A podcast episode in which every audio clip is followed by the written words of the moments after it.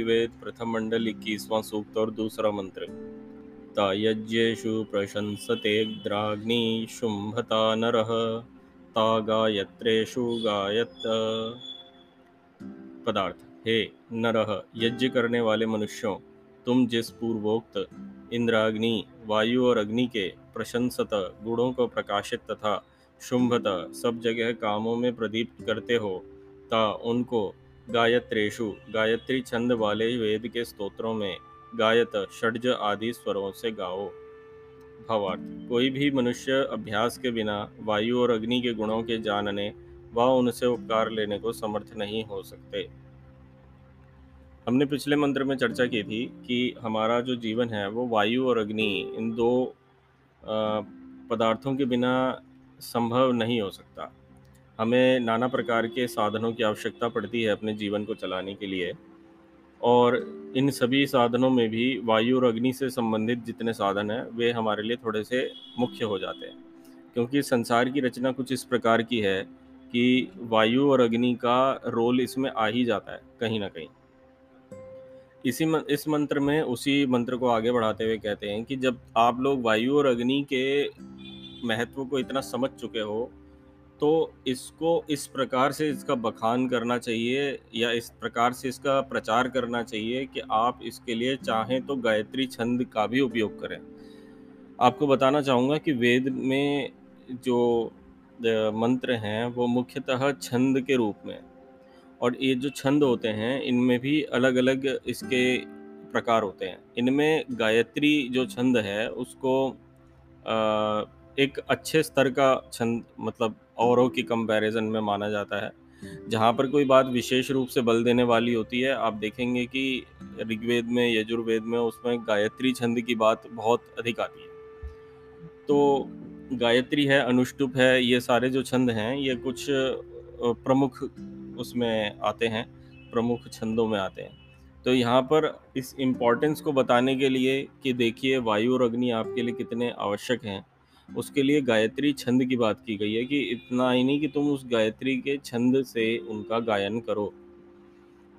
तो ये इतने इम्पोर्टेंट है। इसको जस्ट ये बताने के लिए कि आप इंद्र वायु यानी इंद्र और अग्नि, इन दो के गुणों को ठीक ठीक प्रकार से समझकर उनको अपने जीवन में अपनाकर, उसके विज्ञान को जानकर, अपने जीवन को सिद्ध करें।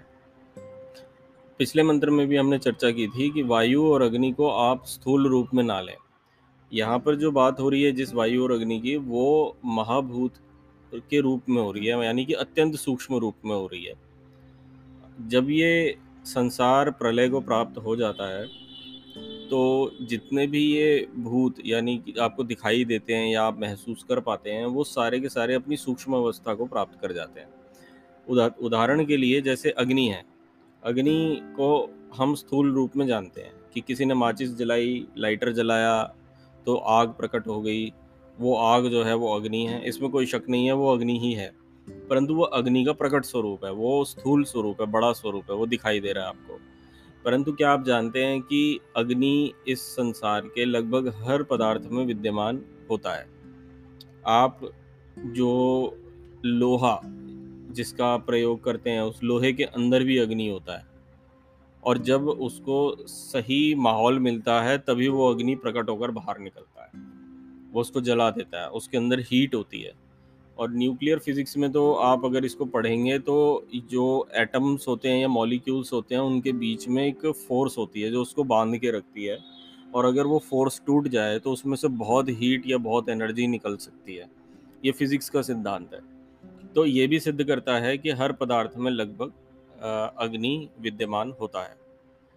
अब ये जो अग्नि है, इसको हम जब समझ लेते हैं इतने सूक्ष्म स्तर पे कि ये अग्नि इतने सूक्ष्म स्तर पर है, तब हम इससे बहुत चीज़ों का निर्माण कर सकते हैं, इससे कई सारे कार्य ले सकते हैं। अतः अगर हाँ कोई विज्ञान में रुचि रखने वाले लोग हैं या शोधकर्ता हैं, उनको ये जानना चाहिए कि यहाँ पर अत्यंत सूक्ष्म अवस्था वाले वायु, अग्नि आदि जितने भी महाभूत हैं, उनकी चर्चा की जा रही है। तो अगर इन सब आइडियाज़ को लेकर उस पर शोध किया जाए तो बहुत चमत्कारिक चीज़ें निकल कर आ सकती हैं, जो हमारे अतीत में थी, जिनका आज हमें बहुत मुश्किल से लेखा जोखा प्राप्त होता है। कुछ तो बिगड़ चुके हैं, कुछ इतिहास में कुछ ज़्यादा बढ़ा चढ़ा के बताया है, जो सत्य से विपरीत रहे हैं। और ज़्यादा बढ़ाए चढ़ाने में और बिना ना बताने में, इन दोनों ही परिस्थिति में जो वास्तविक सत्य था वो हम तक आज तक हमें प्राप्त नहीं है या अत्यंत दुर्लभ है। जनमानस को उसकी भनक तक नहीं है कि हमारा जो अतीत था वो कितना गौरवशाली था। हमारे जो पूर्वज थे वो किन किन तकनीकों का टेक्नोलॉजीज़ का प्रयोग किया करते थे। एक बात मेरे प्रश्न, एक प्रश्न मेरे दिमाग में हमेशा आता है कि भाई बिना तकनीक के या बिना सुविधा के कोई संस्कृति या कोई राष्ट्र कितने दिनों तक सरवाइव कर सकता है? बिना तकनीक के, बिना टेक्नोलॉजी के कोई भी संस्कृति सरवाइव ही नहीं कर सकती। अगर हम अंग्रेज़ों की मान लें, जो कि आधा, आधी अधूरी बात है कि चलो मान लेते हैं कि भारत पाँच हज़ार वर्ष पुराना, पुरानी संस्कृति है, भारतीय संस्कृति। चलो, इस झूठ को भी अगर हम मान लें कि सिर्फ़ पाँच हज़ार साल पहले ही हम से ही हम हैं तो भी पाँच हज़ार वर्ष का जो ये कालखंड है, ये छोटा नहीं होता। अपने जीवन के पाँच वर्ष बिताने इतने भारी लगते हैं तो आप सोच के देखिए कि जो पाँच हज़ार वर्ष हैं, वो कितनी बड़ी अवधि है, उस हिसाब से भी। इस पाँच हज़ार अवधि, साल की अवधि है, बिना किसी तकनीक के, बिना किसी टेक्नोलॉजी के क्या हम सरवाइव कर सकते हैं? हम कैसे कर लेंगे? मैंने जैसे पिछले मंत्र में आपसे चर्चा की कि हम वायु और अग्नि के ऊपर निर्भर करते हैं। तो ऐसा नहीं है कि आज हमारे पास बिजली है मोबाइल है लैपटॉप है तो हम आज ही निर्भर हुए हैं। ऐसा नहीं है। इस संसार की रचना ही इस प्रकार की है कि मनुष्य को वायु और अग्नि पर बहुत डिपेंडेंट होना पड़ता है। और ये तब भी था जब इस संसार में प्रथम मानव उत्पन्न हुआ था और ये आज भी है जब हम और आप इस पर चर्चा कर रहे हैं। बस ये होता है कि इनके स्वरूप बदल जाते हैं। तब तकनीक कुछ और रही होगी, आज तकनीक कुछ और हो गई है। और हर बार तकनीक उसी हिसाब से होती है जितना कि मनुष्य जाति को ज्ञान प्राप्त होता जाता है। तो आज का जो विज्ञान है, जो पाश्चात्य विज्ञान है, मैं इसको आधुनिक तो नहीं कहूँगा क्योंकि ये पूर्ण विज्ञान से भी अभी बहुत दूर है। अभी उसका जो हमारा अतीत रहा था, अगर वो सामने निकल कर आ जाए तो ये तो इनकी आँखें पलक झपकाना ही छोड़ देंगी। वो इतने आश्चर्ययुक्त होंगे कि ऐसी ऐसी भी कुछ चीज़ें हुआ करती थी। इस आधार पे मैं मैं नहीं कह रहा कि मैं अपनी संस्कृति से प्यार करता हूँ। मैं इस आधार पे कह रहा हूँ क्योंकि अब हम जब वेद का अध्ययन कर रहे हैं तो इसमें कई बातें ऐसी निकल के आ रही हैं सामने, जो कि इशारा करती हैं कि ऐसा करने से ऐसा हो सकता है या ऐसा करने से ऐसा संभव है। तो एक स्पष्ट सी बात है कि जब हम लोग, जिनको कुछ नहीं पता वेद का और थोड़ा थोड़ा जैसे तैसे किसी विद्वान के भाष्यों को पढ़कर उसका अध्ययन कर रहे हैं तो जो लोग हमारे जो पूर्वज थे, ऋषि मुनि थे, जो वास्तविक रूप से संस्कृत को जानते थे, बचपन से उसका अध्ययन करते थे, वेद ही सुनकर, वेद ही पढ़कर बड़े हुए थे, जिनका जीवन ही वेदमय था तो आप सोच कर देखिए कि उनको क्या क्या पता होगा। और जब वो चीज़ें उनको पता थी तो उन्होंने, वो खाली ऐसा तो नहीं है कि चीज़ों को जानकर चुपचाप हाथ पे हाथ धर के बैठ गए होंगे। हमारी धरती ने तो इस संसार को सबसे ज़्यादा परोपकारी मनुष्य उपलब्ध कराए हैं। हमारे ऋषि मुनियों का तो जीवन ही परोपकार युक्त था, वो तो जीते ही दूसरों के लिए थे। तो क्या वो अग्नि, वायु, इन सब तत्वों को जानने के बाद क्या उन्होंने क्या मानव जाति के लिए, संसार के उपकार के लिए क्या तकनीकें विकसित नहीं की होंगी? ये सब जो प्रश्न हैं, ये हमें इस ओर इशारा करते हैं कि हमारा अतीत जितना हम सोचते हैं, जानते हैं या सुन चुके हैं, उससे कई गुना, कई कई गुना आधुनिक था। बस हम लोग आज एक छोटा सा प्रयास कर रहे हैं कि उस झलक को पाने का हो सकता है, हमारे आने वाले भविष्य में आज हम और आप ये बात कर रहे हैं, इस पॉडकास्ट पर चर्चा कर रहे हैं। हो सकता है कि हमारा ये काम आगे चल के कुछ इस तरह से फैले कि आने वाले 250-300 वर्षों में कुछ ऐसे ऋषि मुनि इस धरती पर आएँ जो पुनः उसको जीवंत करें, जो पुनः मानव जाति को एक नए मार्ग की ओर लेकर चलें। जैसा मार्ग एक अपेक्षित है ईश्वर द्वारा मनुष्य के लिए, जैसा आदेश ईश्वर करते हैं वेद में कि, हे मनुष्य, तू इस प्रकार के कर्म कर। क्यों कर्म कर? क्योंकि जो तू इस प्रकार के कर्म करेगा तो सभी को सुख देगा। केवल अपने सुख के लिए नहीं जीना है। तो इस प्रकार के अगर कोई ऋषि मुनि ऐसी महान आत्माएँ आती हैं वे तो अवश्य इस पर बहुत बढ़िया कार्य हो सकता है। देखिए, पहले आज तो जो बच्चे होते हैं, ये सारे के सारे 99 परसेंट एक्सीडेंटली होते हैं। एक्सीडेंटल मैं उनको भी कह रहा हूँ, जो लोग संतान प्लानिंग से उत्पन्न करते हैं, मैं उनको भी एक्सीडेंटली कह रहा हूँ। क्यों एक्सीडेंटल कह रहा हूँ? इसको बड़े ध्यान से समझिएगा। केवल कामना के वश में संतान उत्पन्न करना ही एक्सीडेंटल बर्थ नहीं होता है। अगर संतान उत्पन्न करने के पीछे का विज्ञान ना मालूम हो और फिर उस कार्य को किया जाए, वो भी एक्सीडेंटली कहा जाएगा। क्यों? क्योंकि वो एक जुए की तरह है। आप नहीं जानते कि आपकी उत्पन्न होने वाली संतान किस प्रकार की निकलने वाली है।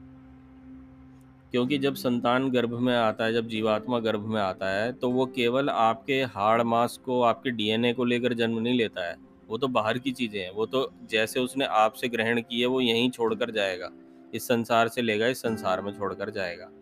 परंतु वह अपने साथ एक पूरा का पूरा ढेर लेकर आता है संस्कारों का, उसके पूर्व जन्म के संस्कारों का, कि वो उसने अपने पिछले जन्मों में, पिछले के पिछले पिछले के पिछले अनंत जिसकी कोई गिनती नहीं है, इतने जन्मों के जो पाप और पुण्य के उसके संस्कार हैं, जिसके बारे में वह स्वयं अनभिज्य है और जो समय समय पर वो संस्कार निकल के बाहर आते हैं, वो उसकी पूरी एक गठरी अपने साथ लेकर आता है जीवात्मा।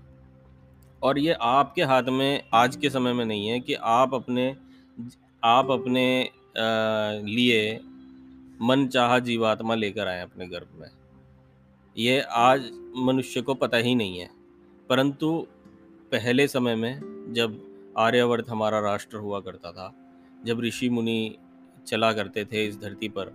जब अतिथि ऐसा हुआ करता था, जिसके मन में केवल और केवल यजमान के प्रति कल्याण की भावना हुआ करती थी, जहाँ धोखा, फरेब, झूठ, कपट, उल्टे काम नहीं हुआ करते थे, जब इस प्रकार की संस्कृति थी तो उस समय पर उन्नत से उन्नत कार्य करने की होड़ सी लगी रहती थी।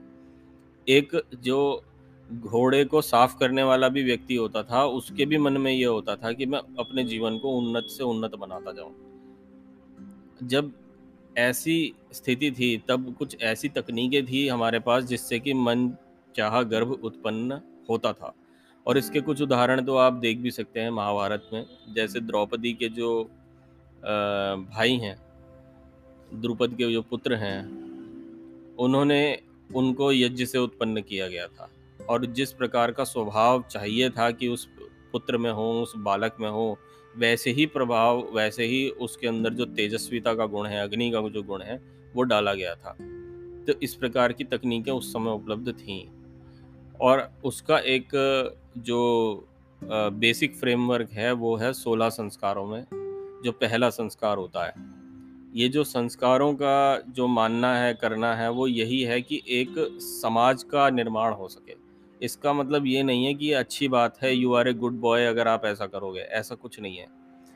संस्कार, जो सोलह संस्कार हैं, वो इस प्रकार का है कि अगर आप एक व्यक्ति उसे करता है तो उसको लाभ होता है। अगर सौ लोग उसको करेंगे तो और लाभ होगा। हज़ार करेंगे तो और लाभ होगा। जितना ज़्यादा लोग करते जाएँगे, जितना ही मल्टीप्लाई होगा, उतना ज़्यादा बड़ा लाभ होता जाएगा। इसी को कल्याणकारी टेक्नोलॉजी कहा जाता है। और विनाशकारी टेक्नोलॉजी वो होती है, जब कोई एक व्यक्ति या एक समुदाय उसका उपयोग करता है तो वह सुख का अनुभव करता है और उससे थोड़ी हानि होती है। परंतु जैसे जैसे वो सुख की इच्छा के लिए उस टेक्नोलॉजी को मल्टीप्लाई करते हैं, प्रचार करते जाते हैं तो वो हानि भी मल्टीप्लाई होती जाती है। और एक समय ऐसा आता है जब हानि इतनी ज़्यादा मल्टीप्लाई होती है कि लाभ तो दूर दूर तक दिखाई नहीं देता। इस पर हम ज़्यादा चर्चा नहीं करेंगे, नहीं तो टॉपिक बहुत आगे चला जाएगा। परंतु मैं आपको ये बताना चाह रहा हूँ कि जब ये संस्कारों की जब बात हुआ करती थी उस समय पर, जब संस्कारों का पालन हर घर में किया जाता था, उस संस्कार से सुसंस्कृत या परिशुद्ध या शुद्ध संतानों का जन्म होता था। गर्भ में केवल वही आत्मा आता था जिसके संस्कार शुभ हैं, अधिक शुभ हैं, जो कि संसार को कुछ दे सकता है। जब ये हर लोग प्रैक्टिस करा करते थे तो उस समय पर और अधिक और अधिक ऐसे जीवात्मा उत्पन्न हुआ करते थे। अब आप खुद कल्पना करके देखिए, अगर इस तरह का हर बच्चा हर घर में पैदा हो रहा है, वो बड़ा हो रहा है, आगे चल के वो और ऐसी संतानें उत्पन्न कर रहा है तो एक समाज और एक देश और एक विश्व क्या बदला नहीं जा सकता? अगर हमें ये तकनीक हाथ हमारे लग जाए तो क्या हम संपूर्ण समाज, संपूर्ण विश्व को नहीं बदल सकते? आज किसी इस मनुष्य समुदाय को बदलने के लिए पता नहीं तरह-तरह के तो इंजेक्शन बन रहे हैं। जब से कोरोना आया, तब से तो पता नहीं क्या-क्या उल्टे-सीधे एक्सपेरिमेंट चल रहे हैं। कहीं ऐसा भी एक्सपेरिमेंट शुरू हुआ था, मैंने सुना था कि रशिया और अमेरिका कुछ ऐसे सैनिकों को लेते थे, जिनको अलग तरह से केमिकल वगैरह डाल के ऐसा बनाते थे कि वो हर मौसम में टिक जाए मतलब ऐसे ऊट पटांग हरकतें अज्ञान के अभाव में हम करते आए हैं परंतु एक सुसंस्कृत, सशक्त और शक्तिशाली राष्ट्र के निर्माण के लिए जो वेद हमें रास्ता बताता है, वो लुप्त हो गया महाभारत काल के बाद। तो यदि किसी भी प्रकार से वो बाहर निकल के आ सके तो समाज, राष्ट्र और विश्व का बहुत बड़ा कल्याण हो। ओ